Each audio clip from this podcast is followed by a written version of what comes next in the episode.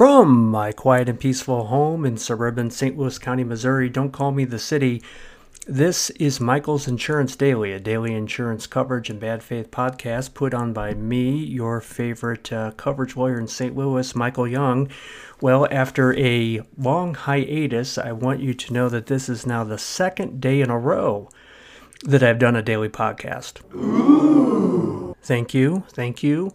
Uh, wanted to let you know about a uh, webinar that my partner Eric Mock and I are going to do this uh, Thursday, June 11, and that will be at uh, 4 o'clock Eastern. That's uh, 3 o'clock in the uh, Central Time Zone there.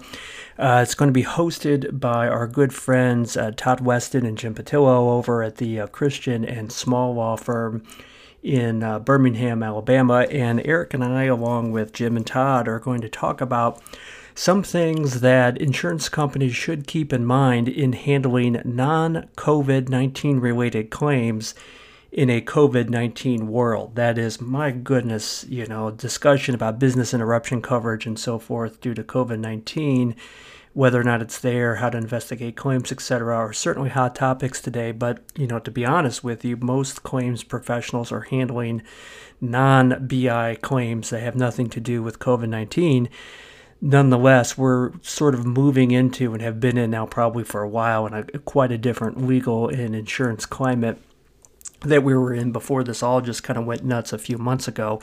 And so, what sorts of things should we be looking at? I, I think one of them are the kinds of defenses and arguments that we see on these business interruption claims may be one day actually i'm starting to see it right now moving into the non-bi non-covid claims for example, a number of the lawsuits that have been filed for the business interruption stuff are really taking to task the insurance company's denial of coverage letter. Whether or not it adequately explains the defenses, sets forth the policy language, indicates whether or not an investigation was done.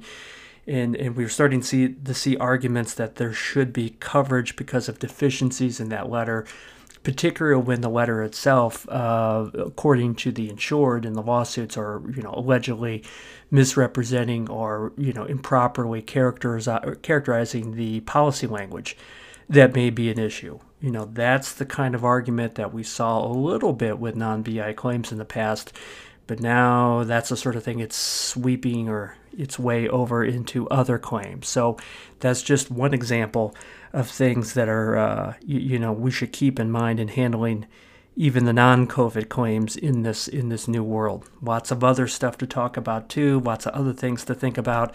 Can't give them away uh, for uh, for you all right now. But if you you're interested in attending that uh, webinar again, it's this Thursday, June 11, 4 o'clock Eastern, 3 o'clock Central if you're interested in it, I will put a link where you can register for it and you can watch it in the uh, show notes.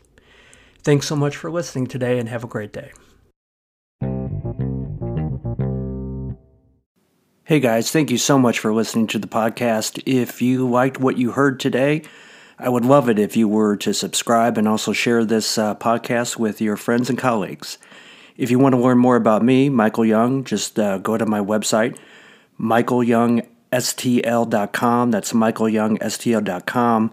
You can find my articles, blog posts, uh, links to my LinkedIn, Twitter, email, all that good stuff.